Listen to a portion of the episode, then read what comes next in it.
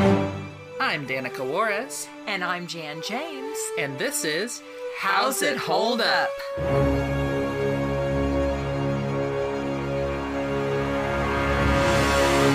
Hi, I'm Danica, And I'm Jan. And I'm Valerie. and today we watched Watership Down, an infamous film about rabbits going on an adventure. It- adventure is like Is that that makes it misleading. sound very- Adventure is not the way to put it. It- I, I was, Journey. Oh, oh yeah, no, no, no, It's no, about no, talking rabbits that go on a journey of necessity, a harrowing journey. quest. I don't know if it's a quest. I'd say journey, a harrowing, necessary journey uh, in a world that wants to kill them. There's a word and I cannot think of it. Well, if you think of it Oh later, God. a then pilgrimage, almost. No, Uh, sure, sure, sure. Yeah, I can see it. Um, yes, it's about bunnies. Um, it's kind of and there are some very mean, mean bad it's bunnies. kind it's kind of in two halves in a sense of the first half's kind of the journey that they have to take and the second half is more about them trying to make the place they found as good as they want it to be yeah. is i guess how how i will put it was that gue- the plot is, synopsis? is that i guess that works enough as a plot synopsis it's pretty vague but like that's fine yeah. yeah. uh, this is a movie to be experienced uh, what did what y'all think of this movie It's it's hard to find words because it, it was it was very good, but it was very emotional and very edge of your seat. Um, just like just terrifying in so many respects. I don't know how to explain it. it was it was an ordeal, but it was. I'm I'm glad I I experienced it, and I'm glad I went on this journey with them because it was very powerful. Yeah. Uh, we had seen this before years ago. Yeah, Valor and I watched it at some. And I don't think I did. I don't, don't- think I ever saw it. Now, now that I saw it again, I I have a fairly good memory, and I don't remember anything like this. Well, honestly, like I didn't remember a lot of it, I didn't either. but like this time, I definitely felt like I appreciated it in terms of I I don't know if I knew then, but like from what I understand, like it is an uh, it was previously a book, and so it's to me Uh, a that 1972 novel of the same name by Richard Adams. And so to me, that's like, oh, okay, you're trying to capture things from the book. And like, am I picking up information that I need to to make this make sense? As somebody who has not read the book, you know, is it as impactful as likely the book was? I don't know, but I, I think I picked, I, I think I got what it was trying to do in terms of Yeah. the, I liked, I, I'm, I'm ready to talk about it, but I did like it. Uh, and yeah, very harrowing. Uh, felt like lots of emotions. It, it was it was good. Yes, and I, I think I called it infamous up at the top because it has a, a bit of a reputation of like uh, adults looking back and saying, "Oh, that that scarred me as a child," uh, probably somewhat jokingly, but also like uh, there's the first half in particular is just like constant worry, and there's don't worry there's plenty of worry in the second half also but the the journey uh, portion is just like there's no sense of safety whereas the second half is more like they have the sense of safety and are choosing to put it at risk for things that they believe are worth it. So it's a little bit of a different feel. Um uh, but but yeah it's just that first half is kind of nonstop in that in the feeling of of terror, I guess. Yeah, of just like dis-ease. it feels like bad things could happen at any moment. and I don't think this is in any way, shape, or form a film. Uh, a movie for younger children. I, think you would have to be older, a lot older, like upper elementary. Sure, yeah. I don't think it's for like five your your five year olds. Like, yeah, maybe maybe like a ten year old. like, it's they they need to they need to be old enough to be able to ex- accept like a movie in which death is a very real thing. Not that this is like Game of Thrones and people are dying left and right, but it's a movie that like takes the possibility of death very seriously. And and it, that's just something that the kid has to be able to like wrap their head around it all even if they're never they're not going to understand it on the level an adult does. But I think uh, being able to like express and Yeah. and maybe communicate with you like there there will likely be a dialogue about it. Yeah. Uh, and so yeah, I think this is it something that you would likely sit your children down and then let them, let them watch alone. Yeah, yeah, yeah. You need to watch it with them because probably- yeah, you'll like it's have to very gauge their Yeah. their reaction Yeah, like, definitely. Hey, how are you feeling? Do you want to talk about anything, or do you want to continue to watch the movie? Like, yeah. Yeah, because it's very intense, and that intensity stays. Just there's very few times that you can almost breathe and kind of relax and not feel that that hyper sense of of possible imminent doom around every corner. And I and I think that's a lot for a child. So Yeah, I mean, especially a very young child. I yeah, I would not a very very young child. uh, I think probably like mid to upper elementary school is probably fine, but yeah. Um but yes, I recommend it. Um I think it is a, a good film. Yes. Let's get specific, by which I, ha- I mean I have a fun fact. Uh, just just one to start with, though. Uh, this film was originally going to be directed by John Hubley, who left after disagreements with the film's producer Martin Rosen. His work can still be found in the film, most notably in the fable scene at the beginning. He was replaced by Rosen, who thereby made his dir- directorial debut. So Oh wow. Okay. yeah, yeah. Let's let's start talking about the story and characters and stuff. All right. Yeah, so so to start, we start with these two uh, rabbits who are speaking. Uh, I think it's interesting the naturalistic sense of it. Like sometimes it's kind of hard. It, it took a little bit to get who's who.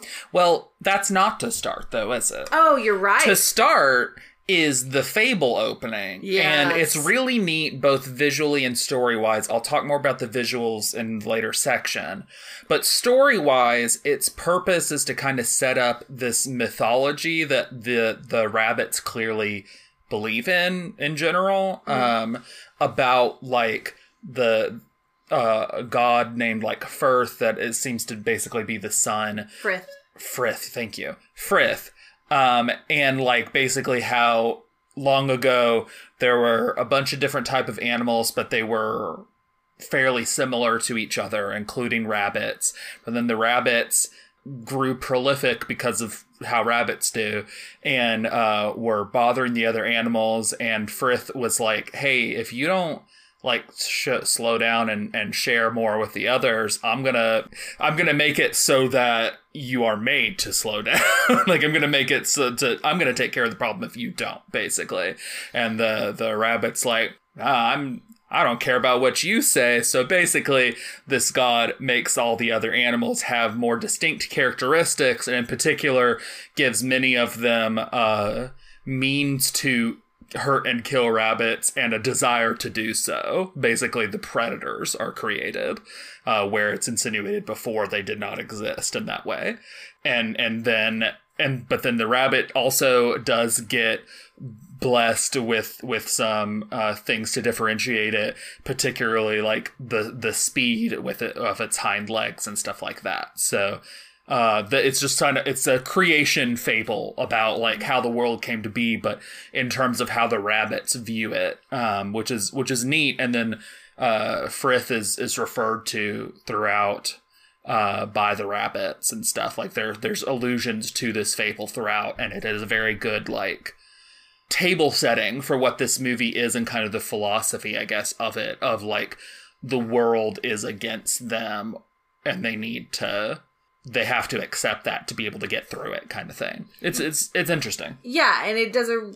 I think it does a good job of of like setting that in in terms of you will see at through their journey uh things that kind of go against the what the fable says that rabbits should be and how that perversion of their existence like how that affects the the the people the rabbits that they meet Yeah, yeah. yes very very interesting And some of the other things that this that the god from this fable endowed is almost ex- and extra sensory, so very perceptive, smell, Yes. um, hearing, you know, all of that. So that and of course being able to to elude their captors by by yeah, what speed. Do, what do they say? They say it like uh, two or three times about like everything in the world is going to try to kill you, but they have to catch you Yeah, like they'll kill you once they catch you, but they have to catch you first. Right. Yeah. Correct. yeah.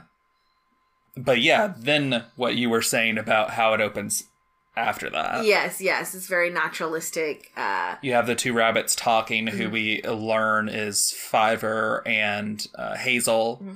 which they're they're brothers. We find out not too long after, and are are kind of some of the most central characters. Hazel is ostensibly kind of the main character, I, I would say. There are other very important characters, but he's kind of like he's the closest we have, at least, to a main character. yeah. And then uh, Fiver is has some type of ability to have premonitions and is is of course thought of as very odd. But because Hazel is such a grounded character, um, Hazel certainly helps out by giving uh, legitimacy to uh, to what Fiver has to say. and Yeah, helping- Hazel helping claims that he's he's had premonitions many times before, and they've always come true, basically. So Yeah. Yeah. And so so the the movie begins with Fiver having this premonition that where they're living, their current um, you know, uh Warren. Warren is is going to be just, you know, covered in blood and and filled and that they have to leave immediately. So Hazel helps get uh, Fiver to their I forgot what they call him, but basically the the, the head of their Warren. Wait, wait. The Chief Rabbit of Sandleford. Okay, so yes, and they see, but he does not heed their warning, and and then in fact the other, uh, is- is a really prominent character, um, Bigwig. Bigwig, that that brings them uh, to see him, the chief. Then he gets reprimanded, and again, the chief does not listen to what they have to say. The the chief in, indeed uh like basically insinuates that the uh two who talked to him are touched in the head and like should not be listened to at all. Like he he kind of ends his conversation with them being like, "Sure, sure, we'll think about it." But then after they leave, his comments make it very clear he has no intention of doing that. Yeah, he definitely brushes them off. I really liked how they showed him, like vi- visually, he is turns around like as he's talking to them, just totally disregarding them. And then, like you said, at the end, or well, during the conversation, he's like, "Uh, well, we can't do it right now. Like it's mating season. It's like that we'll, would we'll need to think it." about it. Yes. we can all have a talk about it. yeah so he pushes them down the line and then when more alone or, or they leave he's like we can't have them talking about this it's gonna freak people out yeah it's good But interestingly, when they were led down and they were having this conversation, other rabbits were going and I think listening, kind of Yeah. eavesdropping, because Yes. then they were approached. Um, Hazel and his brother, you know, and Fiver were approached by other rabbits saying, "Well, will you take us with you? I mean, you know, we want to leave." Yeah. And then, then interestingly, because they do have sentries in their ward, they were stopped as they were trying to leave um, and threatened and and um, and um, and attacked. Well, as they were leaving, they were initially stopped by Bigwig, but then he made it clear, actually, I'm interested in joining you, and also I got removed from my position anyways. yes. Um, and then, yeah, shortly after that, we have uh, one of the, the sentries like come and, and try to stop them, and and basically being a big cop about it. Um, it is like trying to say, "You're all coming with me," and I loved how like a moment after he said that, someone whispered. Is he alone? like Yes, this, yes. this like, do we actually need to be that worried? This is like one guy, right? We can take him. And then like shortly after that, they are like, actually, we're gonna kill you if you try to make us go back. We're leaving. yes, yes. And then of course, uh, big is it Bigwig? Yeah, Bigwig. Bigwig. bops him basically. yeah, and he, because um, because he who had who did he attack? Was it Hazel that he initially attacked? Um, maybe yeah, Uh, when they were saying they were yeah, going to leave. did Yeah, say uh yeah but even to kind of clarify there was a bigger group that was gonna leave Yes. some of the guards like picked off a good good lot of them yeah, and then Bigwig was like, "Ah, your your group's smaller now, huh?" exactly exactly But so but he decided to go with them. Which was very good. Bigwig was very helpful throughout the movie. Yes, yes, I really liked Bigwig. So then they had, of course, all kinds of. Uh, They had to go through the woods. The woods Yes. felt very harrowing, even though ultimately no one got hurt. Yes, they made it very scary. Yes. Yes. Um, at one point, they need to cross a river, and they find a little like a, a raft, a makeshift raft sort of thing. Um, and Hazel like gets on it, and then he gets off, and he's like, "Okay, Five, Fiver, you get on it." And like the moment Fiver steps on it, he slips off to the side and into the water. And I'm like, "Come on, man." You gotta try a little harder.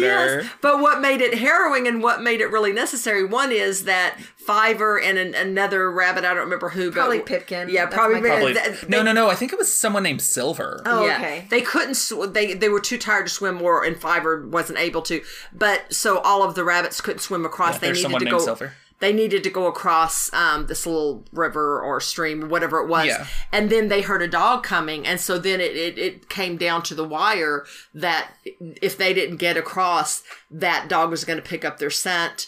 Which initially did, they crossed, but then a Yeah. human called the dog back. Yeah, and it, so the it looked like the dog was contemplating trying to cross the river, yeah, but I then think the it human could called have it back. easi- fairly easily. Easier than them, certainly. Yes. So Um, one of my notes is poor Violet with a sad face. Yes. is that the one in the hutch? uh, No, Violet's the one that's like uh, eating a little ways away from like the the, tall cover of a- the tall like I don't think it was corn, but it was like tall plants or whatever, and then a hawk just swoops down. Oh, Yes. You had to show like, nope, they're not out of the woods yet. Yeah. Yes. Need, like no time to rest. Fortunately, Violet isn't really someone that we like knew very well, but but, she would have been a the only female. I guess Assuming was that, what she Hazel kind of sounds like a girl name also and isn't Yeah, in this is movie, true. so it's hard to say. That's true. Uh, but Violet, Violet was no more. Uh, and then yeah, I'm like, this film is just constantly so worrying. It always feels like the rabbits are in so much danger. And that again, that was mostly true of the first half, though there was constant need to worry in the second half too for kind of different reasons. Yeah. yeah. But oh, oh yeah, and then oh. we we get to the place where the guy's like, "Yeah, you can come into our warrens. we've Oh, got yes. we've got some empty burrows and stuff, and no one asks why they're empty." no, they did try to kind of ask, but he eluded, or someone No, did. they Or don't guess ask. not not right at the beginning, not before No. they're like, oh, let's go and and you know it was raining, so like Yeah, yeah. let's get in and dry off. Everyone whatever. besides Fiver is like immediately into it uh, Yeah. and not asking questions, but this guy immediately has bad vibes. Mm-hmm. What's and his Fiver name? keeps trying to warn him. No, this is there's The something cow wrong with this. it's Cowslip. Yeah, yeah, yeah. yeah, he's like Um, something's wrong with this. Something is not right. We should and something have is wrong to do. with it because it's basically like humans will f- throw food into the hole uh, that they uh, that goes into the burrows that they live in but then there's also a bunch of traps all over the land um, and Snares. Yeah. snares and and poor bigwig gets caught in one and he was bleeding and it was very upsetting Oh my gosh! Yes. I thought he was going to be gone for sure. it seemed like he was for a little bit but then he was I he was know. okay Well, eh, because the rabbits, okay, he was caught in a snare, and it was a, um, it's a wire, so it's not like they could eat through. It wasn't like a rope they could Yeah. eat through, which they were very adept at doing. And so what they ultimately did is dig up the post that it was, um, that was holding the snare. Yeah. Um, and then, and, then, then when they got that done, was it loosened. he he he didn't move for a while Well, and- then yeah, we well, it, everyone thought he was dead, and you know, I mean, they thought he was dead. We thought he was dead because for quite a while he just looked absolutely dead, even once they had loosened the snare. But then he, he finally started moving again and talking some and managed to get the snare off of him. So. Yes, Yeah, and so I think that was definitely one of the they they had an interesting uh scene where uh the uh cowslip was like we're gonna tell stories if you want to join. And they're like oh yeah let's talk about like how this this guy was like super tricky and like we love this story. And he's like no that's a bad story tricks are bad like yeah, you, he said something like uh being having dignity and like the will to accept our fate yeah. It's like, It's like, wow, that's immediately really ominous. Yes. I know. yeah that's like a death cult or something so and, and I guess I off-putting. guess what their plan would be is if we can have enough of you, then we can avoid the snares. I don't something know. like that Yeah. yeah, But um, but also it's I think it's worthy to note that even with that, well, once he starts the story thing, Fiver's like, I'm out of here. And he like leaves and then only Hazel follows him out. Well, then when the others came and after they thought that Bigwig. that Bigwig was dead, before you knew that Bigwig was not dead, some of the yo-yo heads were still going to go back. They were going They to leave. they wanted to go like kill the the rabbits that be, that betrayed them or whatever and take over the thing. And it's like no, it's not a good place. yeah, to not a good place. Yeah, and even they probably could have gotten in snares going back there because there were snares Yeah. all around. And so, so um, Bigwig came back. I mean, we, you find out he's not dead at a very pivotal time because then it's kind of like, no, we're getting out of here. Yeah, yeah, Yeah. Well, and- no, I think Bigwig was like, no, kill them. And then uh Fiver and, and Hazel were like, we just gotta leave. yeah, yeah. yeah. Then they also, uh, it's after that, come across a farm, and there's some rabbits kind of kept in a hutch, um, and it's it's insinuated that they belong to a little girl who lives on on the farm or whatever, and uh, that that farm we kind of come back to a couple times uh, throughout, but after that they finally they they get to the top of this big hill with a big tree at it where they decide to make their new home and that's around the midpoint of the movie um, and it's also where we meet uh, Kehaar our essential comic relief character Oh, who is a bird who one of the very first things he yells is piss off when talked to by by uh, Hazel he's a seagull and he is hilarious. He's very good. Um, he's uh, quality comic relief, but he also like has some knowledge. Like he knows what a boat is, and he knows that if you get shot, you need to get the the bullets out. Though, how does he refer to it? Like black pebbles or yeah, the something black- like yeah, that. Black rocks, stones, maybe. Black stones, yeah. Yeah, yeah. Um, but then he also later, when when he's essential for a plan, he's kind of like bird brained, you Yes. know, and so he he's uh, very late in doing what he's supposed to for the plan and causes a lot of worry. Uh, Well, so, he's but, so he's on- a he's a multifaceted use character which Mm-hmm. is very nice but ultimately his main kind of role is is that comic relief just in terms of injecting a character that is silly into this movie that had been very harrowing before that and doesn't like completely stop being harrowing but it's really nice to have a comic relief character It is. It's so needed. It's so needed at the time.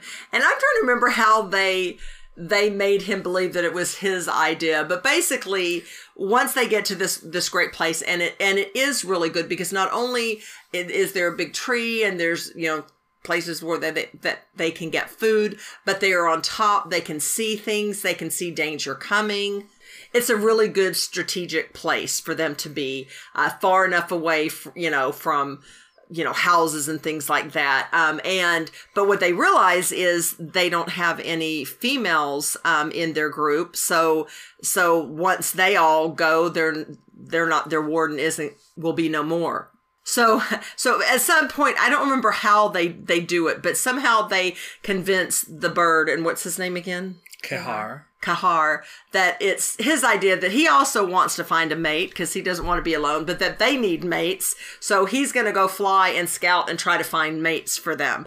But then after he's gone for a bit, they realize, well, I don't know if that's going to work. So they, they so they have decide. an unsuccessful attempt to go to the farm and, and get the hutch rabbits out. That was even before. no, no no, it was Oh, it was get after them he out. left. Sorry. yeah You're right. You're right. Uh, which which ultimately doesn't end up working out. They do get them out of the thing, but they're kind of caught, and they end up having to run. And that's when Hazel gets shot Yeah. by one of the the farmers. Um, and then then there's kind of this this period where it's like, oh no, what's happened to Hazel? And and so, most of the the other rabbits that ran away are like, he got shot, he's he's gone, right? But Fiver's like, no, he's not He's dead yet. Yeah, I and so he he goes he goes after him to try to find him and this is the sequence where bright eyes performed by art garfunkel plays um, as as he he kind of goes and there's the uh, the black rabbit is kind of hopping around which is like a kind of spectral rabbit that in that is indicative of death or whatever. Um, but Fiver manages to find Hazel, who is bleeding or whatever, manages to get him back home, and then uh, Kehaar does come back, and he recognizes that Hazel was shot and that you need to get those black stones out. So he's helpful in making Hazel get be able to pull through and stuff. I feel though like the spectral rabbit helped lead Fiver. It did feel like him. it. Yeah, yeah. And also, I think of note is on this farm where the rabbits that they uh, that a lot seem to be female rabbits that, that they are trying to get out of the hutch. Also on this farm is a dog that is uh, tied up, and then also a cat.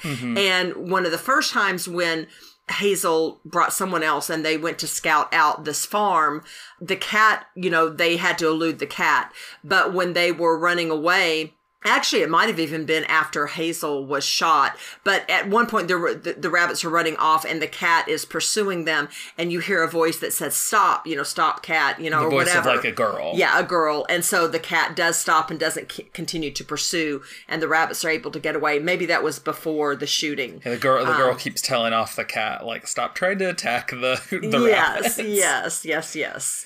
Um, but yeah, so so there's like I said, there's a dog and a cat on this farm, but the dog is tied. But ultimately, that stuff doesn't work out, and they end up meeting. Um, they met. Captain Or, Holly. they met earlier. What was his name? Captain Holly. Captain Holly, um, who was the, the the the cop that initially told them that you're arrested and come with me, um, and and they were like, uh, no, uh, but he they they met they met him earlier, but then he's kind of resting for a while, so you don't hear from him again for a period of time. Um, but he basically, uh, when they first meet him, tells them that yeah stuff went real bad at uh, we haven't actually talked about it but when they are initially escaping from their original warren uh, it pans out and we see a sign that that shows that this place is going to be um, uh, they're- Developed. developed they're going to build uh, uh, some sort of human building there you know um, and and so yeah that ends up happening and it, and it kills most uh, most of the rabbits and stuff Do we know how he got away? it's not super clear Because yeah, because basically they filled in all the holes and smothered all the rabbits. Yeah, but he Uh, man- he managed to get away, and then for a time was at another warren and managed to get to another warren. well, he was trying to find them. He was trying to find them, but then for a time he was at a different warren, uh, led by Woundwort. General Woundwort. I And I would I think it's assume- Woundwort. Woundwort, sorry. Yes, I would assume General he was Woundwort. captured. Probably. I don't Hard think so. say. It seemed like he just went there. Um, but And once, but once you're there, you right run. uh, but he shit. he had a bad time there and so is able to kind of tell them about it but also that there are girls there and there was particularly a girl who helped him escape um, and who seemed interested in leaving but what didn't want to leave without her her people or whatever Yeah. At some point, he has a memory. It's hard to say what I can't remember what he said versus what he doesn't saw as an initially tell them but he he definitely tells them about because he's the one who gives them the idea to go Yeah, and get so yeah then they're basically oh we can help some of those people escape and then also some of those people will be ladies and so that's kind of what a majority of the second half of the movie is about it, that it also involves their first failed attempt but uh, is them like hatching this plan to try to to free these people um a big part of the plan is that bigwig like goes and infiltrates that Warren for a while becomes one of their officers or whatever. And and yeah, they they had they have this whole plan that go that goes off. Of course, there's periods of worry and stuff of if it's going to work or what's going to happen, and and the escape doesn't go super smoothly, especially because of Kehaar being distracted by bugs and the rain and stuff. Well, also he okay. He is supposed to meet them at this bridge, but instead He's of, on top of the bridge. Yes, and they're underneath, so neither can see each other, and he doesn't. His bird brain doesn't register Right, right. that they they're they can't be up here. That I've got Right. to go under the bridge to find them. But for the sake of not just it's describing every single thing that happens in this movie and I mean, spending half an it. hour and spending an hour on it, it ultimately ends up working out and they escape with those people and get back to their hill. But unfortunately, Woundwort does manage to find them and that is what the the very last part of the movie is about is Woundwort trying to enact revenge and what happens there. Anything else with story characters we want to talk about that isn't just describing what happens? The rabbits in the other Warren, and especially I mean in Woundwort's Warren. Wound Wart, I believe. Wound Warts Warren. Yeah.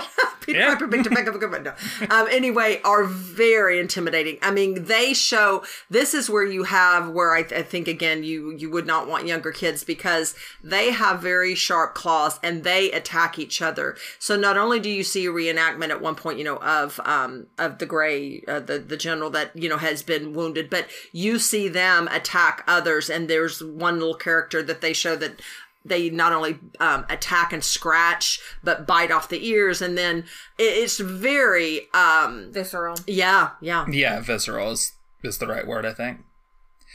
And that's actually maybe a good way to segue to talk some about the animation that uh, does a lot to add to that visceral feeling. Um, I guess I'll say a fun fact real quick, though, that isn't about the visceralness, but the backgrounds and locations of this film, especially uh, Efrafa, Efrafa and the nearby railway, are based on the diagrams and maps in Richard Adams' original novel. Most of the locations in the movie either exist or are based on real spots in Hampshire and surrounding areas. okay So that helps with it, it definitely makes it feel like one big world, definitely. Yeah. Is the name watershed is that the name of a location or where did that where did that The title, title. come from Watership. Oh, Watership Down, that's the name of the book. I don't know. oh okay i just i just didn't know I'm not actually sure. was- Yeah. okay That's the name of the book. That's all I really know. okay yeah but i think the animation was was beautiful it was really Yeah, I- realistic I definitely it's fairly limited, especially with stuff like lip sync. Like it's not it's not the the I mean certainly it's not vibrant, but beyond that it's not fluid, I guess, in the way that a Disney film or even like a Don Bluth film would be, but it it it works with the the budget that it seems to have and with the tone and everything really well. Like it, it makes it work well. And I guess for me, there was maybe a, a, a small period of adjusting to it, but it sucks you in quite quickly. And like adjusting was not difficult for me. Well, and I think I want to amend the word beautiful because that has the connotation that visually it was beautiful because it actually had very um the same color palette that's that most of the time. Now there were some times that they you could see fields or like the tree and and grass and all of that and that was very like beautiful uh, a nature feel but a lot of the time it was uh, especially in the burrows or when you were in in the fight scenes or in some of these other warrens and things it was um browns and almost kind of blues and and, and very blues, greens. yes and and very um almost warfield or like like a a, a battleground almost feel Yeah, it could feel like that um, sometimes. and so uh but i i just feel like it was It then definitely made things like when people were scratched and there was like the red of kind of blood, like that stood out very starkly against the color palette. Correct Yeah. But I, I think what I really appreciated, or almost why I wanted to use the word beautiful, what I feel like the animation was very consistent. Like Yeah. to me, the characters, uh, whether it was um, Fiver or Hazel or any of the other characters, looked the same. That their consistency, Oh, even sure. kind of in motion and even in battle, because sometimes They stay on model really yes well. yes and then and then it was also very realistic looking i mean the nature scenes the um the the trees the the the river the, Yeah, it has a naturalistic quality, I, I would say, yeah. Um, though, uh, going back to the very beginning again, that's what most of the film looks like. The opening, though, has a Mm, really yes. kind of unique, really stylized look that's um, kind of cartoony, fable-ish. Like it, Mm-hmm. it has this this kind of someone's telling you a story Storybook aspect. look. Yeah, Yes. yeah um, that is that's really cool um, and and it's kind of wobbly in its movements and stuff and then it's the the character designs are kind of more cutesy at first but then once they like get their things that make them unique or whatever a, a lot of them shift into this kind of scarier kind of still Yes. stylized form but also when uh when the rabbit gets changed he has kind of this sleeker more animalistic rather than cartoony look Mm-hmm. too, which is really neat. Yeah. Um, but yeah, that that whole opening is kind of it's a real visual treat um, that doesn't look anything like the rest of the movie, though there are a couple of um, times where the sun morphs uh, briefly to look like it did in in that to look like the god. Um, They also use color even in that Yes. fable because when then the animals were distinguished and the the the rabbit became the enemy of of everyone, um, a whole field of rabbits were then uh, were that were all brown. You know, had been attacked and they all turned red, and I was Yeah, just like, yeah. oh my gosh, like there wasn't actual Yeah. blood, but like the just the turning red like insinuates this this death or blood or whatever. Mm-hmm, Yeah, yeah, uh, v- harrowing and a and a good uh, way to kind of start this movie off. and even like in Fiver's vision at the at the beginning, at one of the opening scenes, the field turned red, of course. But then there was another scene where maybe it was the um the sentry I forgot the gray rabbit that that joined them that came to find them when they had escaped. or No. Yes, Holly? Holly. when Holly, um, he was describing some of what happened. You saw the the the ground being kind of like clawed up, and interestingly, as it's being clawed up, then then it then it was red where the gashes of where Yeah. it was clawed. So the really good use of Yeah, color. his his his re- describing what happened to the old Warren. Like the, there's some really stylized animation there that was really neat. Um. And and disturbing, but in like a good Yes. way. This isn't a horror film No. I I think they do a good job at uh kind of abstracting some of the more like the bigger Yeah. horrors because if they were to make it more naturalistic it would be even more upsetting. right. They show it to you without you know going overboard. Yeah. Yeah, and and for example, they they show the rabbits trying to get out of the holes being filled up and Ugh, trying to get out, but again, they don't show them just. They basically show them then still kind of in blue because like underground they i like how they they choose colors because sometimes also the warrens and the different groupings of rabbits are different colors and that also helps distinguish them for example the uh the rabbits that were in the hutches They're they very seemed white. they were primarily yes white and then and then the, group the the I forget what the place is called, but where Efrafa. Efrafa, um, the all, pre- all of those rabbits have like these bright blue eyes that are really distinctive. Yes. And they would do different things to distinguish the groups. But in in his recollection scene where these rabbits are trapped in the holes and ultimately die, um, they definitely have them blue, but then basically you just see them all trying to get out and then them with their eyes closed. So it's it was enough to know, okay, this Yeah, was not it's, good. It's it really horrifyingly depicts what's happening, which is that humans are like filling in the holes and then filling the tunnels with like a gas to kill these rabbits. Um, and like it's horrifying without like quite overstepping into like this is just gruesome and and Yeah. and over the top. Like this is too much. It- yeah, they're communicating the horrors of it, but not making that the point in a way. Like not Yeah. yeah, like it's good. yeah. I think they do a good job there. Um, I think that they have some really um, interesting and unique character animation, especially for some of the kind of more antagonistic figures in here. Um, the fir- the first one that I kind of really commented on was the the chief rabbit for their original Warren. Um, I loved the way that he looked and moved, uh, just chunky and old and and just good. Like his he had really a really cool like design and way that he moved. Um, and then later we have Cowslip, whose animation is just Like- fa- fascinating to me. Like just kind of loping, kind of scraggly, a little foppish or something? Maybe a little I don't know, foppish. just the way his ears were definitely untrustworthy. Oh, for sure. But like that, all of mm-hmm. that communicated not just in how he talks or what he says, but in the way he moves and is animated. He's mm. kind of like constantly kind of pushing one of his ears down, almost like a nervous tick or something, and kind of has his, his hands kind of going over one another. Like he just he's Shifty. he's kind of constantly shifting is the thing. Like he's kind of constantly in move movement in a way that other characters aren't, which kind of gives him this unnatural kind of feeling. Yeah. There's also a really good moment of anim- of cool animation and, and mm-hmm, set piece there where our, our main group of rabbits is in the center eating some of the food mm-hmm. and then we see through kind of a hole in in the burrows crowded around the outside of the hole where they can't quite be seen. At some of the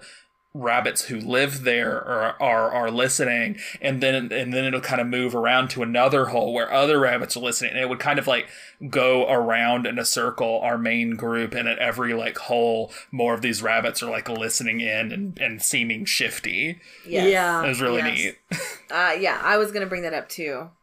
Yeah, that that was like really visually interesting, communicating kind of this unsettling. Like there are more people here than what we see, and like why can't we see them? Like I think uh, either then or sometime after they start asking the questions where Cowslip is dodging them. Of uh, yeah yeah yeah, it's just so so upsetting. So like Very. this is bad and Fiver like yeah, that one was especially interesting with the uh this more character with how the rabbits react to Fiver. Like they're getting very tired and they're like, We just want to find somewhere and he's like, No, this isn't it and they're like, you know what?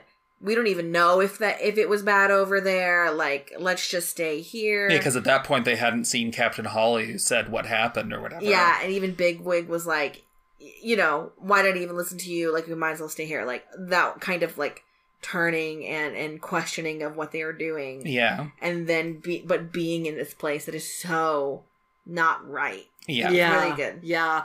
And and i know that we alluded to this earlier but they made this group of rabbits so distinct too because not only did they have um, a, a different kind of brown color but they also looked similar li- you know almost like a different breed of rabbit uh, you know for lack of a better word they were but scraggly. Yeah Uh, yeah, and that, I think part of that is like they're not able to do the things that rabbits do. yeah If they want to live, they stay inside. yeah So yeah, like how that kind of reflects on them. hmm Some other imagery I found interesting was when Hazel was shot and you told and they told Fiver, you know, he's shot, he's gone, and that kind of uh music video, like while the song plays, like a it little felt bit more of like watercolory almost a little bit of that was reused a few times, like Hmm. so that felt a little long. Yeah, there was there was a particular sequence that they reused again a, a little bit later, and they like changed the color slightly, Yeah. but it was otherwise the same. Yeah, yeah, but I wasn't sure if I got all of that. Like there was two rabbits, and I'm like, I guess that's Fiver and Hazel with the black rabbit Yeah, kind of jumping around them, and I didn't know if that was in that instance or a recalling, like maybe that rabbit has been with them just because of how fiver is. maybe. Yeah, I'm not sure. Yeah, like I thought that was really interesting. I think there's probably more there. It was it was a very intriguing breakdown, and and- Definitely. Yeah. and maybe that is possibly the weakest, one of the weaker parts in terms of not being sure what was it was trying to communicate. I'd be curious to know. I guess there's a sense to which, an extent to where it feels like you can sort of draw your own conclusions, though. Yeah, because mine, my interpretation actually was that that one, the kind of white rabbit, was was Hazel, and that it's his spirit that he's still alive, and then the the black rabbit it then kept circling around to lead um, Fiver to him. I don't know. That was my interpretation. Yeah, and I, I think to an extent I like that it is a, a little up in the air because the most of the rest of the film is very concrete and what it means and represents. Yeah, and and thinking about it as well, the way that Fiver is is he that is probably just is like how he That's true. sees stuff. Yeah. Just because you know you have in the beginning where he's freaking out about the oppressive atmosphere of their warren, and then yeah, like maybe maybe this is an insight into what Fiver experiences like on the daily. Yeah, Yeah. yeah, and that's an interesting thought as well. definitely. Yeah, because he immediately, when they told him that his brother was dead, he it, he started looking up, and then it was almost like he started, I don't know, seeing a vision, whatever, and he's like, no, no, he's not, and then he goes off to find him. So yeah, it was very interesting. I'm curious about the scene uh, where they're running away and they come across a road, and Bigwig is like, like other people. I think it's probably Hazel who's like, not sure, and Big was like, nah, like this is like for humans. uh he's like is it gonna like is the stuff gonna eat you and he's like no they don't care and so he like hops in the middle of the road some cars drive by i don't my my i wasn't sure about it but then seeing later there is a a, a metal road or whatever where train tracks essentially. And holly talks about i ran away off of that and then some people running after me but i think basically the train got him Yeah, I think I think it didn't he refer he said it as um like the the will of Frith or something like that saved him basically. Yeah. Through whatever happened there. But he kept, yeah, he kept saying he didn't know what happened. Right. Right. And I'm wondering if that kind of representation that's my guess is the that the kind of indifference of of man to a certain extent Yeah. or the indifference of some of these dangers. I, I don't yeah, know. I think I think it's I think it just adds to this film's idea of of what rabbits and humans relationship is. which is complicated. it, it- yeah, that it is complicated and that like humans very much can kill you, but unlike a lot of the other things that can kill you, they're generally not like out to do it. Like they're generally not seeking to do that just because they see you, you know? Right. And it's like they could easily kill you on this road thing that they use their big vehicles on or whatever, however they refer to the vehicles, but they're not trying to if they kill you on that road, they're not trying to. It's just that they don't care. Like they don't have any care about your existence generally. yeah. And they're willing to kill you if you're in their way or bothering them, but like no, that I have something interesting to say about that in spoilers then.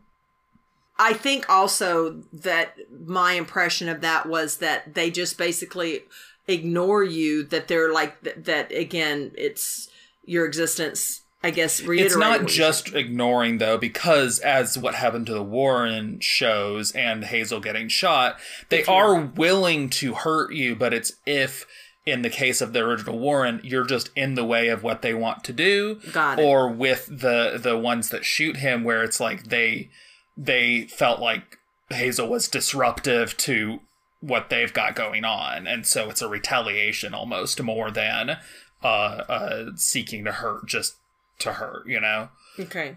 I think it's like humans can and will kill you, but aren't always seeking to in the way that the predators are.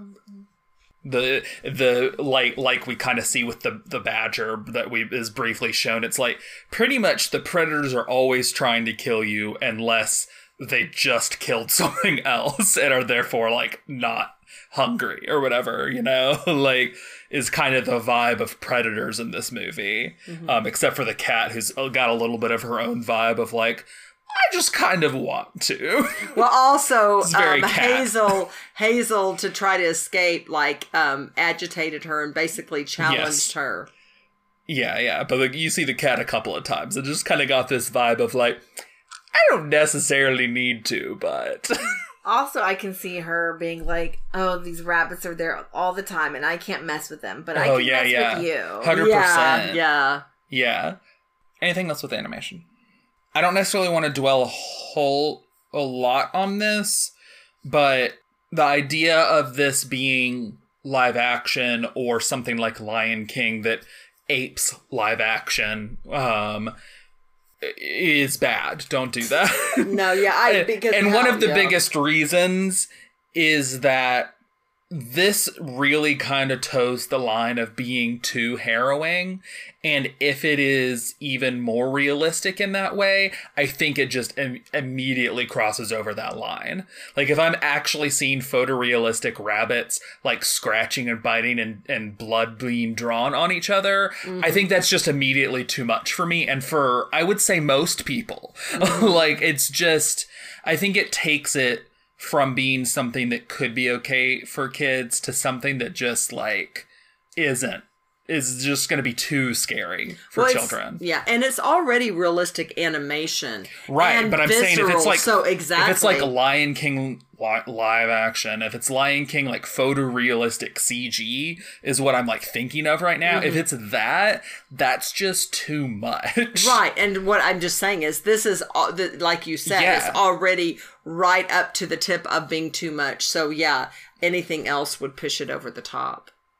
Also, I don't think there's a lot of financial incentive to do that because it's not like a big moneymaker property.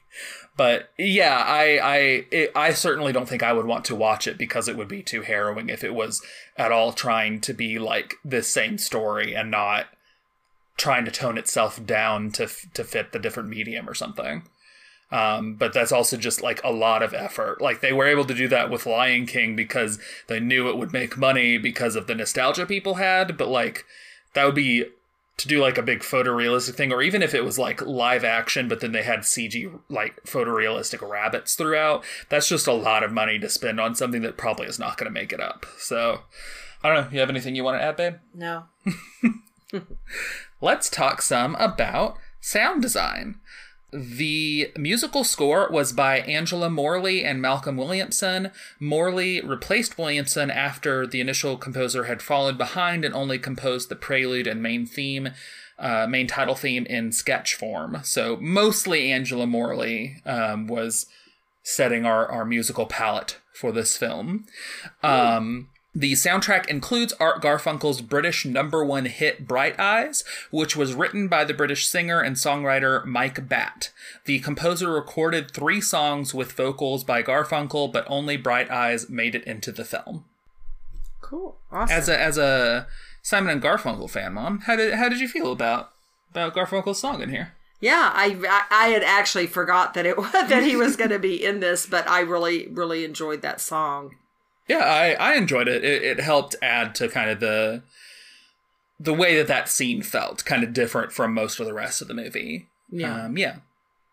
Um, I think the music is definitely ominous and worrying a lot, but sometimes kind of like peaceful and naturalistic. But there's a lot of like tone, like tone setting, mood music. Then the tone is is ominous or unsettling, and it does that very well and a lot because that's the tone of a lot of the movie. And the opening was very unsettling to me. Yeah, and the yeah. music, I just mean, was very intense and unsettling. I was like, whoa, what am I getting Yeah. in for? I was a little of- bit apprehensive there. One of the few things that isn't like that though is I think it's like a saxophone that plays for Kehaar all the time. Nah. And it's kind of this like like this kind of like wobbling sort of sort of melody that plays for him um, and it's wonderful every time it's there um, and it really just adds to the comic relief feeling of the character And he's even wobbly at times. In fact, when they first meet him, I don't know if he was just tired and he was resting. he's but just he got kept, a vibe who knows kept like he would. Get think up and his then- wing and then was he would hurt Just, oh, that's right. His wing was hurt. Yeah. because then he would fall over and then he would or he like plop stayed down with and them for a yes. while because the wing was hurt. yes, was I forgot about that. Yes, That- Um, yeah. I also liked that the credits ended with like the, the a big rendition of his theme. That was very nice for me. Yeah. As, as the note to go out on. Musically, I guess. Yeah, anything else about sound design from you? Yeah, I think I said my piece about like uh, I think the Bright Eyes part was maybe a little too long. I think I think the piece of reused animation really did just feel like it was there for like another round of the chorus to be played. Yeah. and for not a lot else. Um let's go on to the part that our podcast is named after. How's it hold up? Before we like really delve into that question, uh, I have two more fun facts to talk about here, which can kind of foster discussion. Uh, when this film was first submitted to the British Board of Film Classification, the BBFC passed the film with a U certificate, which means suitable for all ages, basically the British G rating, uh, deciding that animation removes the realistic gory horror and the occasional scenes of violence and bloodshed, and we felt that while the film may move children emotionally during the film's duration, it would it could not seriously trouble them once the spell of the story is broken, and that a U certificate was therefore quite appropriate. Okay. This No. this choice Oh. this choice has been quite controversial though. Yeah. And in 2012 the BBFC acknowledged that it had received complaints about the suitability of Watership Down at U almost every year since its classification. In 2002, the BBFC reclassified the film with a PG rating for mild violence, threat, brief bloody images, language. So, Language when he says piss off. yeah. Yeah. Um, also, in 2016, the British broadcaster Channel 5 faced criticism after broadcasting the film in a pre watershed slot on Easter Sunday, which was seen to Oh be in poor taste due to the film's representations of violence inflicted upon rabbits, and with many people on social media expressing concern about child viewers being distressed. Oh Though it is unclear whether any children were actually negatively affected. Despite the criticism, Jeez. Channel 5 broadcast Watership Down on Easter Sunday again the following year. Oh my goodness. And honestly- they lost their mind. Honestly, I really love them for sticking to that. I think that's funny. I think it's oh really funny that they were like, yeah, we heard all of you and we do not care. We are doing it again. this is not an Easter show. This is not some happy rabbits. rabbits Look, hopping it's got cute Oh bunnies. What do you oh My want? got goodness. Sure, some of those cute bunnies might die or Yeah. bleed, or rip like, each other's, you know, like religion. shred- Oh my It seems good. feasible. There's Oh. religion that is like super not like Christian religion at all. Jeez. It's such a it's such a choice, and honestly, Channel Five, I commend you for That's it. very funny. I have no idea about the rest of your history to where if I don't know if I support you wholeheartedly in general, but in this one instance, I definitely do. Oh my goodness gracious. But I think we the- can all agree that PG is what this should always have been rated, or whatever the PG. I don't know if PG is what. Existed. Yeah, but it definitely should have not been the Never the G sort of rating. Exactly. Should never have been their U and It's- never it's- should be a G rating. It's just it's a little it's a little very intense. Very it's intense. got yeah like not for the very very young. Not at all. I mean, seriously, Winnie the Pooh is G rated. This is not a Winnie the Pooh. Oh my goodness. Uh, that's an awful thing to imagine. Um, yeah. Outside of that, uh, what do, what do you guys think about how it holds up? I think it holds up well. I mean, I, I think yeah. so. I guess um I guess as my, some of my only kind of criticism, which is probably also criticism to be lobbied at the book, I would imagine, given how faithful I hear this is, is uh, the the treatment of women is maybe not ideal. Yeah.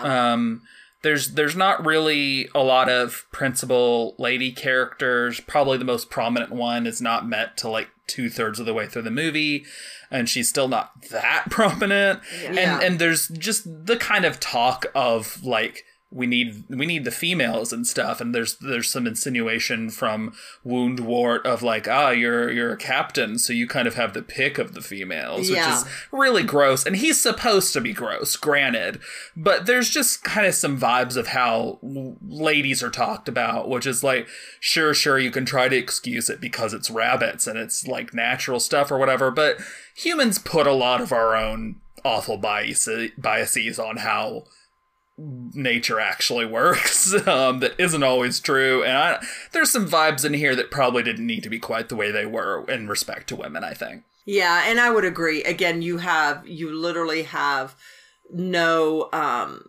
prominent women of of any substance that aren't damseled to one, you know, to one extent or another. are Um, they or well, I say damseled. Just I, I want to say the, the one character that we meet at the end, she's basically trapped. She's shot down for wanting to leave, and then she's kept under watch. So I, I guess I want to say imprisoned yeah, in that sense. I mean, it, but she does she does she is part in of a the, system of Yes, stuff. yes. so So she's she's she's just imprisoned in the same way that others Yes. are and we do see that she had the opportunity to escape and chose to stay because she didn't want to leave the others Yes, she just that's true. helped uh, holly That is true. escape Yeah. Um, so, I mean, she she's she's a pretty like decent lady character, but it- she's again like it's like two thirds of the way through before you even meet her, and she still doesn't get to do that much for a while after that. Yeah, and I think with that, I would have liked to know more about her. In yeah, terms of, agreed. She's like, they have to, they probably had to throw away this line of like, I sometimes feel like I I know when things are true and, and yeah, yeah. Bigwig's like, well, you need to meet my friend. And I wonder if in the book that is more, you know, expanded upon about what she's actually capable of. yeah. Because she, she also has a big part in the finale as well. Definitely. Or a, a pretty decent, important part. yeah, yeah. Uh, so, yeah, I wish, you know, seeing more about her would be cool. And I and I think part of this is something that could be alleviated by having like Pipkin or someone like one of the the more incidental ones being a lady, and then it could still be they get to paradise, but it's like there's like two ladies or something and it's like we clearly it could even be not be framed as needing ladies so much as there's just not much of us here Yeah. to be able to sustain ourselves we need like more to have a thriving population up here you know like it could be something like that that Yeah. that Yeah. veers away from we need the ladies to make babies you know Yeah. um so so yeah i think that'd probably be my strongest criticism of how it holds up all right let's go on to our Spoiler alert. skip to One hour, 11 minutes, and 44 seconds. Yeah, let's let's talk some about the end. So they managed to get the um, the people free and to join their place, but Woundwort comes after them, um, and and is you know aiming aiming to like give all of them back or we're gonna kill all of you kind of thing. Um, Hazel ultimately comes up with this plan that's gonna involve the dog. So him and After, No, yeah. after Fiver is like, you're right, you're right. loose dog, loose yeah, dog. they're they're like hiding in their burrows, and and the the Woundwort and his people are, are burrowing, trying to get to them or whatever. Fiver has a premonition about the dog, and so Hazel gathers three others, and the four of them like go for a plan that isn't fully spelled out um, to us, the audience. Um, but they basically like have a rabbit every like certain amount of of space so that like one can run to the next and then the next can run and they can all be able to run at top speed without being too tired. Um and the ba- the plan is to basically go chew the leash for the dog to let it out and then have the dog chase them to get the dog up to the hill to take care of the bad guy rabbits. Um, and that mostly works out well. Uh, Hazel, after he manages to get the dog free, is waylaid briefly by the cat, who's like, "I'm gonna kill you," and then the little girl uh, off screen is like, "Hey, let let him let him go." So thank you, little girl, for for freeing Hazel that yeah. way. I was they so leave that worried. till the end to like really confirm. Yeah, yeah. I was so worried. Um, and and yeah, the the dog does get up there and rips some of those rabbits apart, uh, a little grotesquely. Before the dog manages to get there, the wound woundwort manages to like get in, and and he's he's trying to go get him. Uh, the guy who had been like beaten up from his place, Oh, he that he tr- so he tries to make a stand. It doesn't work out for him, No. alas. Um, but then uh, Bigwig does make a stand. He he like is kind of hiding in the dirt. well, yeah, Um, he's buried in the he's dirt. buried he's buried in the dirt so he gets like a surprise attack on on woundwort and the, and they're fighting and they're clawing each other up or whatever. It's a little bit of a stalemate and and bigwig's like kind of keeping himself between woundwort and and the others or whatever. It's not clear if it would ultimately manage to go in his way though if woundwort kept going though. But woundwort gets distracted by everyone yelling about the dog and so he goes up. And then the the way that woundwort's death is like a maybe kind of thing is is interesting to me. Like Oh, it yeah. shows the dog like leap towards him, shows him leap towards the dog because he's like, I'm not scared of a dog. And then there's like narration that's basically like his body was never found. So we don't know we don't know what happened to him. It's possible he's still out there sometimes, and he's basically used as a bo- as a bogeyman in our stories now. Of like, hey, if you're not careful, Woundwort's gonna come and get you, and like- and we think he'd probably like that. I like how you use the the British version instead of Boogeyman. Oh, bogeyman. Yeah. Um, so yeah, an, an, an interesting way for Woundwort to go out. Certainly, um, not not making it like he probably died, you know, but like having any amount of I don't know about that, and then like the fact that he's still used in, in their in their tales after and stuff is is interesting. yeah, Certainly. making him mythic is very interesting. Yeah, yeah, yeah, yeah, yeah. yeah, one thing that I thought was interesting, and I'm glad that they kind of wrapped up in terms of uh, Woundwort oh assumed that Bigwig was the chief of that warrant. Yes. Uh, and when Bigwig was making that stand, when was like, you know, chief, whatever, and he's like, I'm not the chief. Like, I'm guarding them. Yeah, and that was pretty much like right before the dog came too. So he's like, "What do you mean you're not the chief?" And then the dog was there, and you know the implication of like, "Here's the actual chief's plan." Yeah, yeah. Yes. Yes. And uh, kind of wrapping it back up, thinking about it, it's like, uh, yes, Fiver has these powers, but Hazel being the one to interpret it. Yeah. Because to everybody else, he's just kind of raving about a dog loose. right. And it's like, is there a dog loose? But, but Hazel knows that it's like, yeah, he he puts two and two together of like, we oh. do that. Yeah, yeah, yeah. Uh, so yeah, like that, that is interesting. Yeah, They're they're an important duo. Like they they help each other in that yes, way. Yes, yes. Like without Hazel, Fiver is just like uh, raving about these things, and without Hazel, without Fiver, like he's smart, but you know, having these kind of These premonitions. And yeah, stuff. almost this um supernatural like hints about Yeah. what is possible. Not to mention, of course, Fiver managing to save Hazel after he's wounded by a gunshot and Yes. stuff. Yeah. Yeah. And then I I also wanted to talk some about again, like you said, the the way that human humanity and rabbits Yeah. relate. yeah no the i think you pretty much said it was that the the within the film the, you're, they say that like they'll kill you if they catch you but they have to catch you Uh, but that complicated with humans of like all of these times where humans could have let this happen or either so like with the dog chasing them in the water the human could have let it go. But no the human whistles and and and that could have been incidental. Yeah. like maybe the human didn't see the rabbit so like okay they were lucky. But like to kind of cap it off at the end with the cat has this rabbit and you hear the human and and uh knowing at the end that it's like no she chose to let him go Yeah, she saw a rabbit that she didn't know. It's clearly not one of hers because they're all white. Uh, but she saw her her cat attacking it, and she didn't want that to happen, and she told the cat off and get let the rabbit go because she is presumably a, a little girl who likes the wildlife around her. Like she doesn't have any of the cynicism of of the the older men or whatever that we see that are like this rabbit's a nuisance might as well Yeah. shoot it kind of thing. She's like it's a cute bunny and she has this kind of respect and appreciation of life in that way. Mm-hmm. that's that's an important facet of what humanity can be. Yeah and, and i again you know curious about what how it is framed in the book. Like was this what they were trying to communicate there? Yeah. But regardless like that's kind of what i got from it. Definitely um and then since you're already crying might as well just barrel into what the very end is.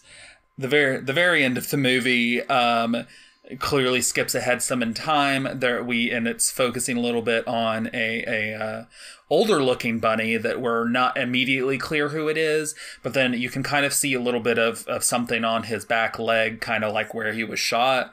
And then uh, the the black rabbit like that signifies death kind of comes and is talking and addresses him as hazel or whatever. But instead of this like instead of this like ominous kind of uh, foreboding or morbid ending um ha- hazel's death here is like an invitation to like come come join me. Are are you tired? Do you want to rest? Do you want to come with me? And uh and whatever whatever it is we do our, our hunt or whatever. I forget how he refers to it but like it sounds like this fun kind of thing you could go Well, do almost like sorry, like Lord of the Rings, where you know he the invitation to Bilbo and uh, Yeah, Frodo. yeah. It's like you're tired, come rest. Yeah, this And- invitation to yeah. let what you are now rest and be finished. You've done so much. And he said, and but and he but looks- whatever you whatever remains gets to go on this new kind of adventure. You know, and and then you see he he his old self like lays down, has some deep breaths, and then kind of stops breathing, and then a kind of spiritual, younger looking version of him comes up and kind of bounds away with with the the black rabbit. And they they kind of bound away through the forest. I think some music plays and maybe some narration and stuff. Um none of us were crying even a little bit. Um, Um, but he also, right before that happened, I mean, Hazel's instinct, he looked back, but the rabbit, but the the the the, the black rabbit, the spirit said they're going to be okay. They're- Yeah. you know, it kind of like your job is done. yeah you've done know, everything you've you done need everything. you yeah, put them in a great place they're gonna be fine yeah it's it's good like it's it- you know it's a movie that that ends with the ostensible main character dying but rather than it, there's sadness but rather than it feeling overwhelmingly sad and just a bummer of an ending it, it it's more it's that I Lord would- of the Ring ending. I would to me, describe yeah. it more more triumphant and wistful. Like this this he's going he's he did it. He did what he set out to do and gave it a great new life to these other rabbits. Um probably his friends had nice lives too. We don't see and that's probably for the better to be able to put whatever you want there for their lives. Um, but now he's going on to something to a happy something place. greater. Yeah. Place. and I yeah, that's it. It feel it feels more triumphant, I would say, than anything. Like it's it's good. It's a good ending, and it made all three of us cry. Yes. One thing that Two I, of the three of us are crying again. I'm managing to hold it together.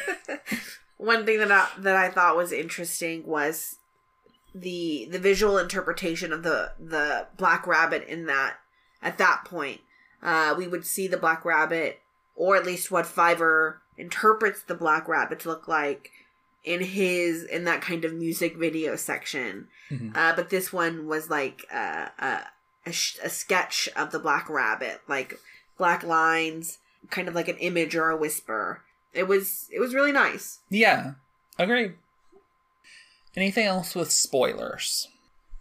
No more spoilers. Let's go on to our favorites and least favorites. What was your least favorite part of the movie? If it's in spoilers, be vague. No, I'm going to actually say them crossing the road and um Bigwig. and Bigwig saying, "No, it's fine. Look," and being in the middle of the road because I literally had to close my eyes because that is just too horrifyingly too close to reality, and I thought I was going to hear or see one of the rabbits just pelted by the car and run over. I think my least favorite is is what I've kind of harkened back to the few times is the length of that music video, the length of that scene. I liked it, but I think it was too long. My least favorite part is in spoilers, and it's um, it's where a relatively minor character dies, but it was just kind of a bummer. Yeah. What was your favorite part of the movie? I think it was meeting Kehaar. He's he's just a joy. Oh, and I forgot to say he is voiced by uh, Zero Mostel, who was most well known um, for playing Tevye from um, from Fiddler on the Roof um, on uh, on stage. He didn't pl- he wasn't he didn't play him in the movie, uh, but he was one of the the most well known performers of him on stage. Um, and this, I think, was his last uh, role in a film um, before he passed. So. I don't think that's a bad last role. yeah, no, it's very memorable. He's very enjoyable. For me, um, it, it, it involves Kehaar, but it was my favorite scene was uh, when he his his wing had healed, but when he thinks it's his idea to go out and find some women because he he just starts saying things and like um he wanted them to back up and like back up and stuff as he's gonna take off flying and all that. It was just such a delightful scene and just brought so much joy and levity. Even him flying up in the air, I forgot what he was saying, and you don't know if he was gonna like Yeah. crash or whatever, but it was just great. I like when one one of his landings, he like came in, got close to the ground, then just kind of dropped. Yes, yes. And then he said something like perfect landing. Yeah, yes, yeah. yes, yes, He's so good. yes. I think I'll go with the scene uh in the the creepy warren where the rabbits are in the middle with the food and like the The camera's like panning around, yeah kind of. the view is is with within a tunnel where you like see the the main rabbits through the opening and then it's like rotating through as you see who's actually there and it, that creepiness of it it was yeah, like very off-putting. yeah it's just really interesting um camera usage or or like co- composition. Yeah. and just a, a scene that is just so off-putting. It was good. Who was your least favorite character in the movie? I think I mean that that's hard because it's like the ones you don't like generally are like you're not supposed to and they do a really good job of making them upsetting. I will stop. Oh, oh shoot. I forgot to mention this or or or talk about this in terms of uh contrasting like the leadership of the different Warrens. You have like uh, I thought I thought it was interesting. I didn't when we first met Woundwort, I didn't think he would be the type to go out because it felt like oh chiefs or whatever should stay and be safe because that's what the first one was like. He's like in a tunnel. He's big. You can tell he doesn't do anything. But he ultimately proved to be quite fearless. No, Woundwort. That's what I'm saying. Yeah, yeah. Versus the the original Warren guy. Oh, War- yeah. The original Warren guy, he was big. He didn't do anything. But yeah, Woundwort, uh, he had like a bad eye, and, it's, hard to say if Cowslip was like the leader, but he so he he was the one talking the most. Yeah, yeah. But but like kind of contrasting it when you think about it is is really interesting in terms of them versus Hazel, who, you know, when they talk about him being the chief, he was kind of like that's silly. yeah, Uh but in the like Hazel-rah, which I guess is like maybe a term denoting that, yeah. and you hear somebody use it more um, sincerely later and and how he kind of fits into that. So i thought that was interesting. Uh this is least favorite character? Sorry. Um i will go with the original chief. Sure. I know I'm I'm between the two chief the the the creepy one, but he he makes a really good villain. So Yeah. I think I'm gonna have to go with the original chief. I think I will too. I I did really enjoy his animation, but Mm-hmm. like, who was your favorite character? I think oh man, there's so many good characters. yeah, Um, I definitely have I- to go I with think- Kehaar though. I love that. I Oh, love that dumb bird. Yeah, I love that bird. That is.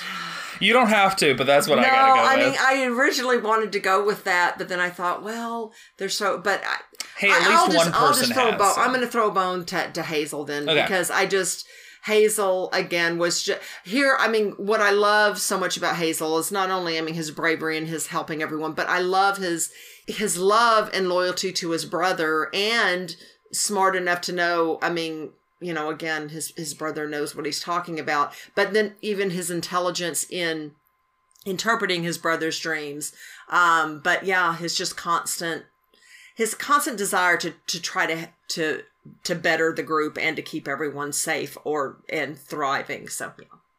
yeah i'll go with hazel as well I do also just want to throw uh, a bone towards Bigwig because Mhm, yes, he was also great. Yes. yeah he he had a, a good journey He Like, he really did like a lot of was pretty- complication to his. was a, was a good like uh rock in this story Yes. like doing good like maybe a little bit of of at, at the the point where big i think bigwig's one of his biggest weakness show, showings of weakness maybe a little bit of hazel getting pulled in there too but but you know bigwig being like i don't know about you guys he's like hey i want to go with you and he's like uh nobody we shouldn't have done this he, to Yeah. his like show his he has a really good moment at the end yeah.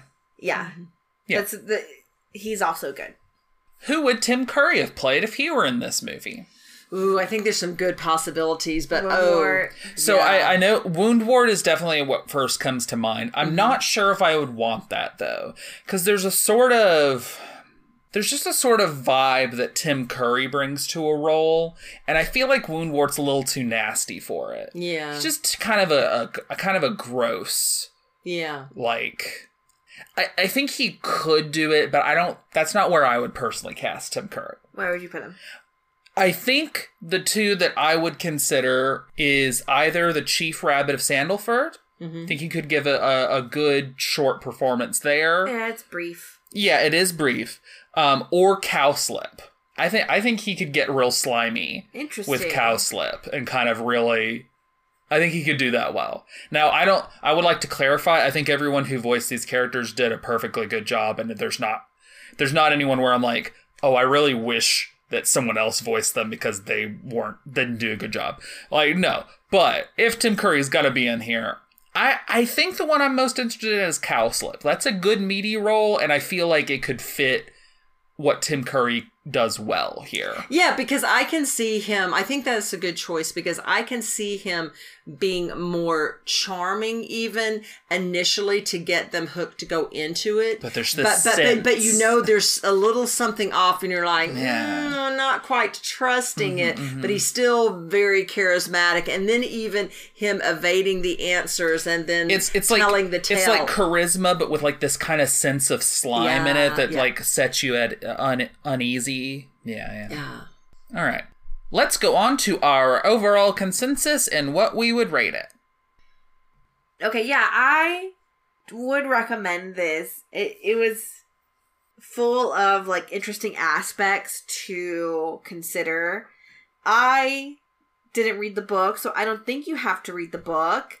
I think they did a good job of uh, adapting it, getting the message across. Well, I don't know if it was got across what the book was trying to communicate, but It made a film that was entertaining for the three of us who have not read the book. yeah, pulled Yes. apart from the book, the story that it told was interesting and very thoughtful. I will.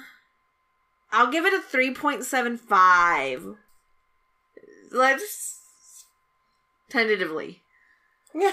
Cut it out if I don't change it. Okay. Cut out the tentatively to make you sound sure. Yeah.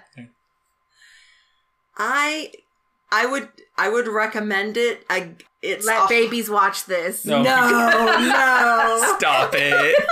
you just said that to antagonize my mother. no, no, no, no. Wow, babe. Um, I Gremlin energy. I would recommend it for older children and above. So definitely up for elementary and above.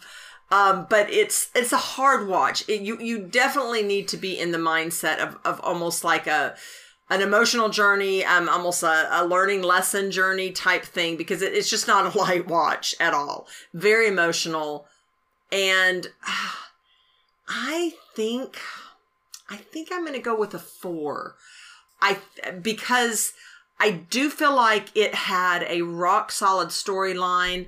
Uh, it had very dynamic characters overall. I mean, some were more static, meaning like they didn't have huge growth Sure, journeys, but very, very distinct. And for nothing, you know, the animation I feel like was very well done because both with the fable at the beginning, with their use of colors, with the consistency of the characters and character designs, and even with just the creativity and the artistry of making each of the warrens and the different rabbit groups distinct so that you know with all of these rabbit characters you were able to follow along so anyway i, I think it was well done so i'm going to say a four I will agree. I'm gonna go with a four. I think this is. I think it's a good film. Um, I, I again, like Valerie said, we had watched it years ago. I didn't remember it very well, and and maybe more to the point, I didn't really remember how I felt about it very well. But watching it here, I was like, that's that's a good movie. Like I could see myself watching it again. It's not the sort of movie that I'd want to watch again and again all the time. Um, it's it's a little too harrowing for that yeah uh, to use that word probably for the 70th time. Um, but it's good. It's good. I like it and I recommend it and I give it a four. I think the uh, reputation for it maybe does it a little bit of a disservice. Yeah. In reputation being like, oh, it's, you know, The thing that scarred my childhood. yeah, yeah. Like, I think, I feel like that somehow overshadowed that first watch. Yeah. I think so. coming It's- into I've just it- seen it as the scary, bloody rabbit movie. Right, right. But it, it's more than that. It really does kind of have. It has its own like mythology, which is interesting, and it's it just has a lot kind of to say, I guess, which is it, it's interesting. I I really enjoyed it. Yeah. well yeah. and i and, and i think it also the lesson learned here is we may have the british to blame for all of the trauma for the children because they had it rated g basically so maybe a lot of younger children watched it It was the should've. 1970s. Oh, that's you know. yeah, yeah. Yeah, so maybe that's where the reputation started. oh goodness. Thank you all so much for listening. Thank you. so much for listening. And please come join me as Nana Critter, N A N A C R I T T E R, every Wednesday at 7 p.m. CST or CDT on Twitch. And you will have my lovelies here, uh, my my beautiful daughter and uh, daughter-in-law, uh, joining me in the chat. Um, but it's also everyone else who pops and comes and joins the chat. They're just so friendly and wonderful. It's uh, my first playthrough of Witcher 3, and backseating is allowed, and the story's getting really good, you guys. Come join us. Come join us. Next time, we will start our hologanza. Is that what we call it? I believe it's our yes, hologanza. yes. Um, with two back-to-back Winnie the Pooh Christmas movies. Or Winnie the Pooh. More Winnie the Pooh. I've actually crying. I've put this off for like two hologanzas, I think, for some re- for one reason or another, just wanting to put other stuff in. But we're doing it. We're watching these these two Winnie the Pooh movies, and I, I guarantee that one of them is gonna make me cry. tissue. Yeah, and I will say I have I have fallen back in love with Winnie the Pooh because my precious grandson just turned three, but he he definitely likes Winnie the Pooh. He has a wide repertoire of things he likes, but he definitely enjoys Winnie the Pooh, and I helped introduce him to Winnie the Pooh. So Very nice. so yeah, so join us for that. And until next time. yeah, bye. Bye. Love y'all. Bye. This has been How's It Hold Up with Danica Juarez and Jan James. You can find our podcast on Twitter at How's It Hold Up Pod. That's with each word capitalized and no apostrophe. Also, if you'd like to support us, we have a Patreon. You can find us at patreon.com slash user question mark u equals 2790566. Every little bit helps, and even with a minimum pledge, you get access to things you won't hear in our main podcast feed. Check it out for more info. The two pieces of music used in this episode were created by Kevin MacLeod. You can find both The Curtain Rises and Cool Cats at incompetech.com. That's I N C O M P E T E C H.com. Both songs were licensed under Creative Commons by Attribution 3.0. More info on that can be found at http colon slash slash creativecommons.org slash licenses slash by slash 3.0. Thanks for listening.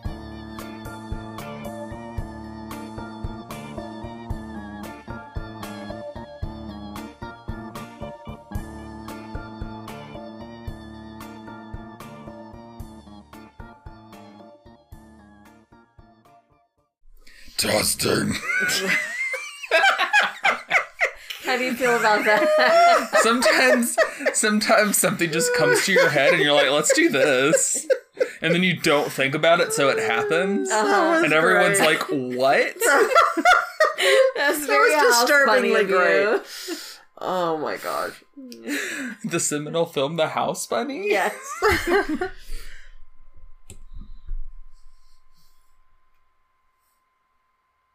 I just thought about doing it again. I, that's what I thought you would.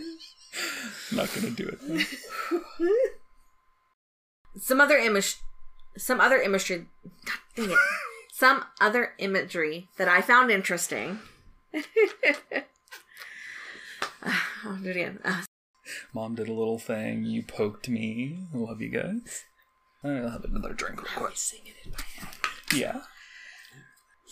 Did I ever tell you about like how I made that? Is I like recorded me singing it like like four or five times and layered them over to like have that kind of harmony thing. Yeah. yeah.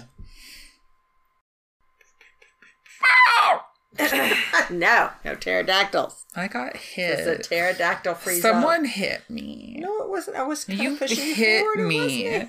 You beat me. Okay, anyways. Baby gate. she did a hit. Stop it.